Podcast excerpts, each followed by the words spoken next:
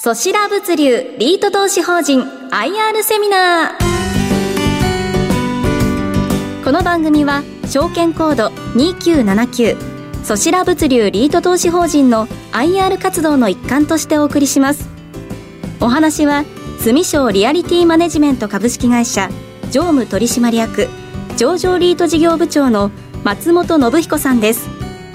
進行はスプリングキャピタル代表井上哲夫さんです。この番組は1月28日に大阪で開催した J リートファン in 大阪を収録したものです、えー、松本常務ですね。えまずソシラっていう名前のところからですね。ご存じない方もいらっしゃいますのでそれから続いてあのスポンサーのご紹介ですね、はい、えー、こちらのところをお願いします。はい。えー、ソシラ物流ですね、えー、投資法人の名称がソシラ物流リート投資法人、えー、運用会社が住商リアリティマネジメントでございます。で、スポンサーが住友商事株式会社ということで、上場がですね、えー、2019年の12月ということです。で、投資対象は物流不動産及びインダストリアル不動産で物流特化型ということでございます。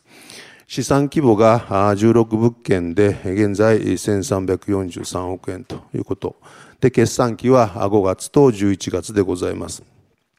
格付けは WA マイナスをいただいておるところでございます。えー、ソシラという名前ですね、ちょっとお馴染みがないかと思いますので、ご説明いたします。えー、 SOSiLA は社会とのつながりを示す sociability と、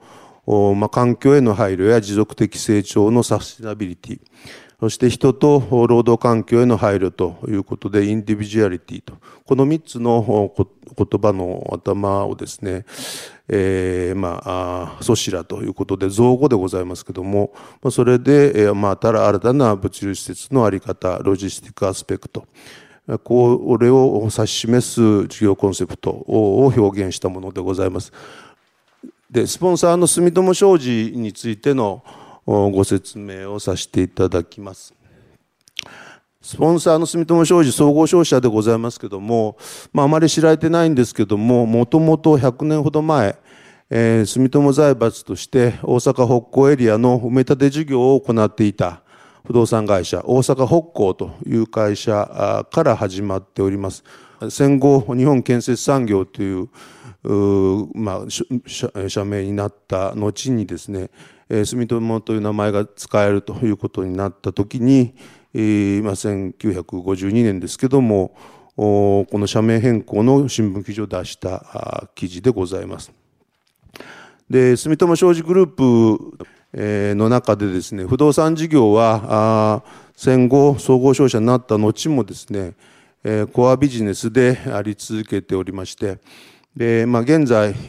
のですね、住友商事の不動産部門の総資産、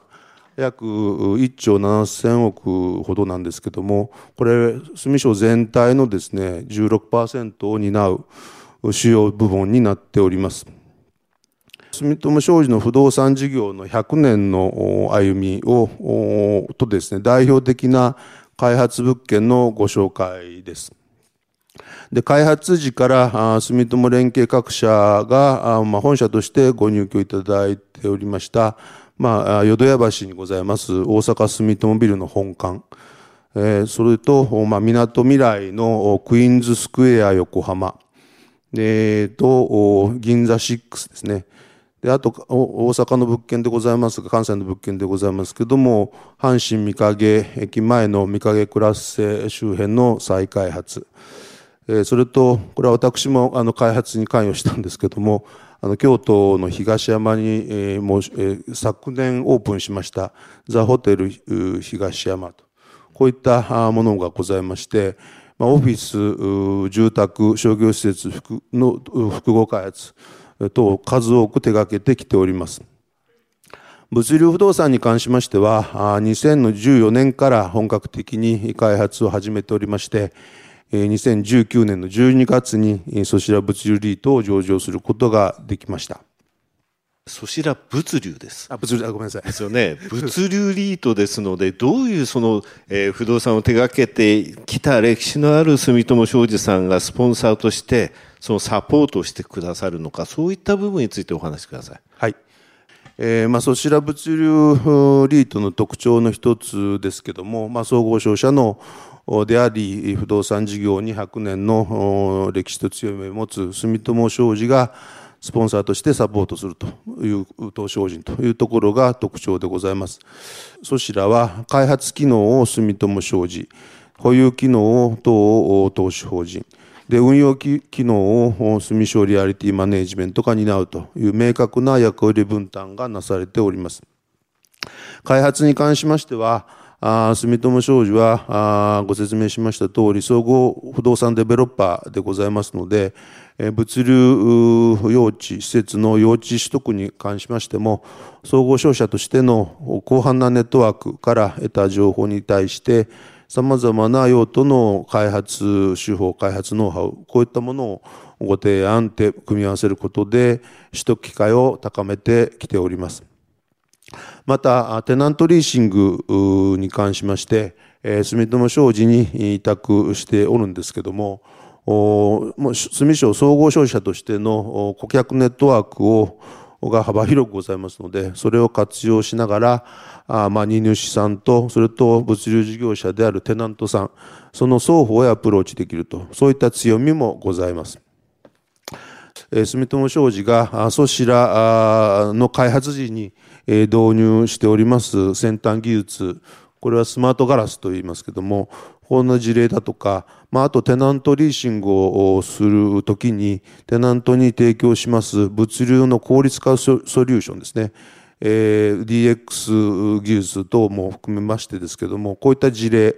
を示しております。えー、こういうですね、総合商社ならではのソリューションを提供することによりまして、リーシング上も有利に進められるということ、それと、ここであるマジックラックのような大掛かりな設備投資、これをテナント様にしていただくことでですね、テナント入居、その焼却期間、時間がかかりますので、テナントの入居の長期の安定化、こういったことにつながると、そんなメリットもございます。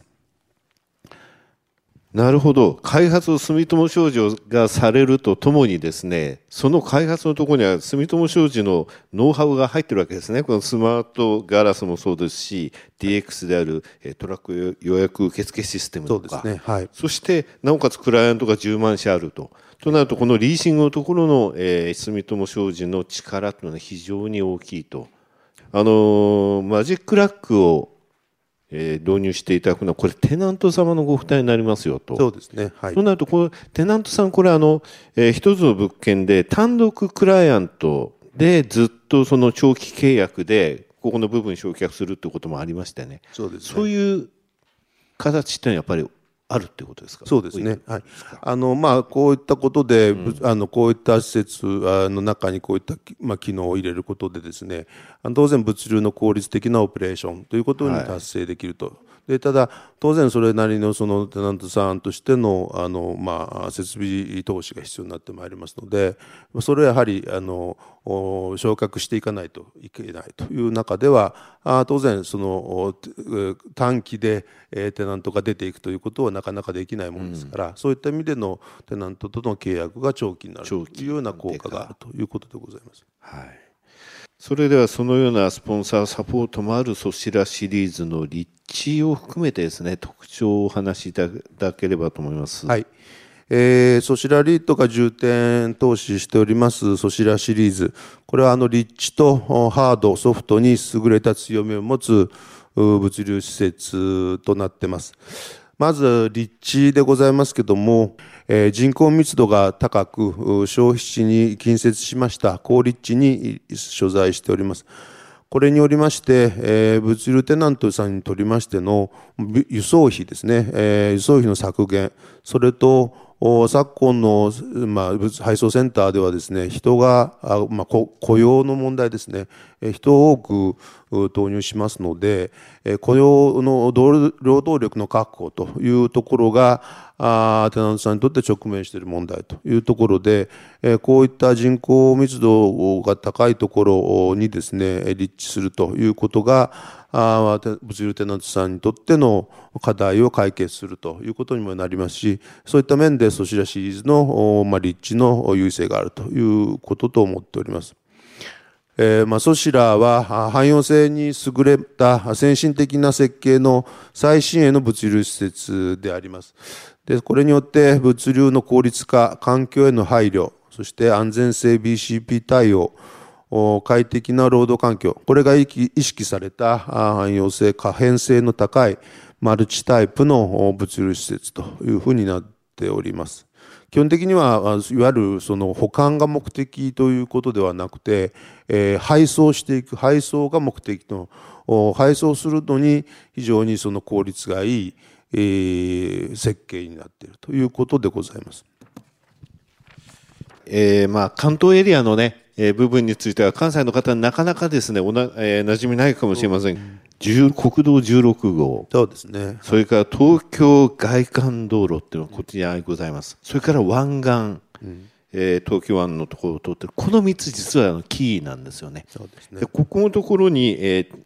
ちゃんと、えー、物流施設があるっていうのは、えー、物流リートの中でここに欲しいっていうのはもう決まってるんですね。そうですね。はい、しかも、あの、労働者がたくさんここで働いてもらいますので、駅が近くなくてはいけない。また決戦近くなくてはいけない。そういったところに非常にいいところにポートフォリオあるなっていう印象を持つんですけども、そういうふうにやっぱり自負されてます。はい。まあ、あのなかなか用地の確保というところはそういう立地でございますので競争が激しいんですけどもあの、まあ、そういった意味ではやっぱり、えー、総合商社としての、まあ、ネットワークえー、単なる情報だけではなくてそういった土地の所有者素地の所有者の企業とのですね、まあ、いろんな取引等もございますからそういった中で、まあ、あの相対でですねいわゆる入札のでの取得の比率は低くございまして相対での取引というようなことがあ、まあ、達成できているというところでございます。であの具体的なポートフォリオですね、えー、ちょっとご説明ください。当初のですね、えー、と2019年12月の上場時、えー、7物件、うん、760億円ぐらいからスタートしておるんですけども、まあ、過去3回の増資を経て経まして、えーまあ、現在16物件、えー、1412億円まで拡大、まあ、倍増するという予定でございます。えー、その内訳として、まあ、エリア比ではですね、あの関東エリアは65%程度。で関西エリアは34%ということになっております、えー、ポート全体での11月末時点での鑑定 NY 利回りが4.7%、物流不動産の平均築年数は4.9年5年いっておりません最新鋭の築浅物件揃いでございますえ、ポートフォリオを見ていただきますと、ソシラシリーズとリクスシリーズで構成されております。え、まず、ソシラシリーズは、先ほどの地図でお示ししました通り、ま、関東エリア、関西エリアを中心とする大規模な消費地における人口集積地の近くに立地しておりまして、えー、速能性が高く、配送効率の向上と環境負荷の低減、を実現できる都市配送型、対応型のですね、物流施設となっています。リクスシリーズに関しましては、運用会社、住所リアリティマネジメントが独自で、ルートで、物件を取得した案件でございます。さて、物流施設ですけれども、これからのマーケット動向とかですね、市場環境どういうふうにお考えになられているのか、えー、まず物流のプロとしてですねそこの部分からお話しください。はいえーとまあ、物流不動産に関しましてのですねマーケットの状況ということは皆さんご関心高いというところだと思います。えー、日本の e コマース市場はですねコロナ禍の、まあ、巣ごもり事情も需要もですね追い風になりながらあ成長してきてはおるんですけども、21年段階で、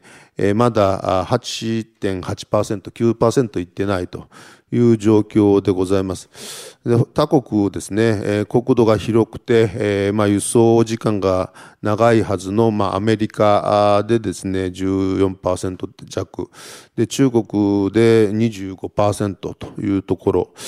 えー、当然その水準にも及ばずですね、国土面積が似通っております、まあ、イギリス、えー、韓国、この30%以上なんですけども、これと比べて、まあ、日本はまだまだ成長力が十分にあるというふうに考えております。まあ、e コマースだとかですね、まあ、リテール店舗に、まあ、消費財を、まあ、配達するような、まあ、テナントさん、こういった物流テナントが必要とします、まあ、ソシラのような先進的な物流施設のが国内の倉庫物流施設の中でどの程度のシェアを占めているかというのがこの円グラフでございます。この通りですね、え保管を目的として、まあ、昔ながらの倉庫ですね、あまりその配送センターとしての効率がよろしくない、まあ、そういった倉庫が、まあ、全国平均でまあ94%、首都圏、関西圏でまあ90%以上というところで、まだまだ主流というところでございます。で、またこういった倉庫ですね、が多くが建設されたのが、まあ、バブル期でございますので、まあ、そこからもう30年以上経過しておるというところで、まあ、老朽化が進んでおります。えー、まあそういった倉庫のですね、建て替え時期が近づいていて、えー、まあそういったとの跡地にですね、えー、先進的な物流施設が供給されると、そういった余地も大きいと考えております。まあ一方、需要面ではですね、e コマ市場、これの拡大と、あと、まあ、3PL、サードパーティーロジスティック業者。これはあのメーカーとか小売がですね、まあ、あの総合物流機能をアウトソーシングして、まあ、それを請け負うというような、まあ、そういった業者が物流機能の主役となっておりまして、まあ、これら 3PL 業者が必要とする配送センター、こういったニーズ、えー、まあ、e コマースも含めてですけども、非常に拡大基調にございますので、先進的な物流施設の拡大は当面継続するであるというふうに言われております。まあ、首都圏のマーケットと近畿圏のマーケット、これの物流不動産の、まあ、需要と供給ですね、これがどんなふうな近年進んできたかというところでございます。えー、首都圏に関しましては、昨年ですね、過去最大の物件の施設供給がなされておりますけれども、まあ、大変旺盛なテナント需要がカバーしまして、まあ、空室率若干の上昇ではありますが、3.9%になる見込みでございます。23年はさらに供給が増加するので空室率は6%弱になるという見込みです。で、一方、近畿圏ですけども、えー、まあ、供給が22年、昨年少なかったということもありまして、空室率1.6%、まあ、ほぼ満床状態となっております。えー、今年はですね、過去最大の供給が見込まれますけども、まあ、それでも、ま、空室率は4%弱となる見込みです。ま、全国の物流施設マーケットは、おおむね、えー、首都圏、関西圏と同じようなことになっておりまして、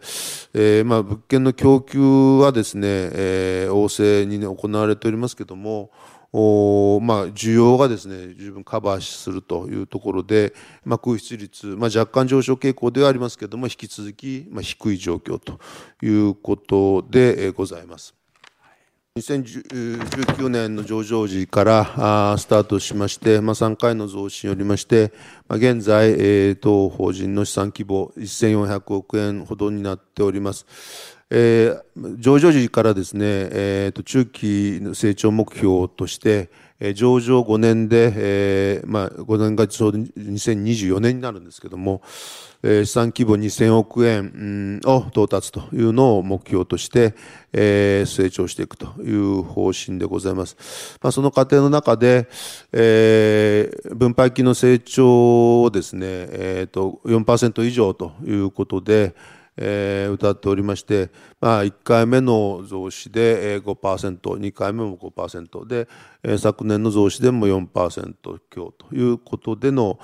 成長を遂げてきているということ、着実な成長を遂げてきたということだと考えております。中期成長目標は2000億円ということですが、この2000億円というのはやはりあの日銀の買い入れっていうのはダブル A 角でなくてはいけない。そこはもうクリアしてるわけですよね。そうですね。はい。まあ、あと資産規模がもう少し伸びないと、はい、ということだと思います。はい。はい、ここのところ公募増資が、えー、昨年12月も、えー、無事に、えー、通過しましたと。えー、その、えー、外部成長の、えー、シナリオに沿って、まあ無理なくって言えば無理なくなんでしょうね。供給の状況とか、指標を見ながら、空室率見ながら、ここのところ2000億円に向けて進めていくということですが、となると、まずは外部成長必要ですよね。はい、この外部成長の部分についてもご説明ください。はい。えー、外部成長の、まあ、やはり、あの、に必要なのは、あパイプライン、どれだけその、取得できる物件がの取得の蓋然性があるかということかと思います。で、このスポンサーのパイプラインが重要になってくるんですけども、住友商事は、ソシアシリーズの開発を順調に進めておりまして、まあ、予定も含めまして、物流不動産事業の累積として開発規模で、え、20物件約115万平米となっております。この規模感、あの甲子園球場の29倍ぐらいの規模になっております。これに加えましてですね、えー、まあ、住友商事従来、えー、年間300億程度の開発を行ってきておりますが、あ今後ですね、えー、その倍の規模の開発を進めていくということで、えー、順調に進んでいるというふうに聞いておるところでございます。また、あの、このパイプラインとのソシラシリーズとは別ですけども、運用会社独自ルートで、えー、外部から取得していく、まあ、物流不動産、あるいはインドインダストリー不動産ですね。これをリクスシリーズという名前で、を付けておりまして、ま、このリクスシリーズを取得することで、ポートフォリオ多様化、あるいは充実を図りまして、まあ、そちらシリーズよりも相対的には高い利回りの物件となるんですけども、ここでの収益性も補完していくという考えでございます。ということで、えー、まあ、資産規模以上の豊富なスポンサーのパイプライン、現状の資産規模以上の豊富なパイプラインがありますのと、それに加えまして、従来の倍以上のスピードで開発が住所ので進んでいると。いうスポンサー物件、まあ、これとですね、まあ、それを中心としつつ、あ、あとリクスシリーズを合わせながら、まあ、年間2、300億程度の取得を継続して行っていくということで、えー、外部成長は考えているというところでございます。住友商事は年間300億円程度と以前言われてましたが、その倍を今、はいやろうとしていると。そうですね。はい、で、えー、このリクスというのは住友、えー、商事ではなく、はい、えー、他のところからの利回りの高い、えー、インダストリアル不動産の取得ということですね。で、年間で300億ってことは、2年ちょっとで2000億円を目指したいということですか？そうですね。はい。はい、あのまあ、えー、そうですね。あと600億ほどでございますので、でね、はい。あの2000億、あと2年度2000億ということについての達成可能性は非常に高いというふうに考えております。はいえー、質問コーナーですね、えー、やはりですね、今年の金利が上がる予想を立てていますが、その想定と対応戦略を教えてくださいというのがありますが、これあの各リートに対してですね、同じ質問が来ました。えー、お答えいただければと思います。はい。で、まあ、当リートの資金調達はですね、えー、まあ、長期固定ということで中心でですね、えー、調達してきておりまして、まあ、第3回の PO、昨年の12月時点での、まあ、平均の調達期間が6.3年、6年以上の、まあ、長期の金融機関との調達ということになってております。なので、まあ、短期的なですね、えー、金利上昇の影響、こういったものは受けにくいというような体質にはなっております。えー、まあ、住友商事グループの、まあ、高い信用力を生かしまして、えー、競争力のある年間金利であ、平均金利で0.59%というような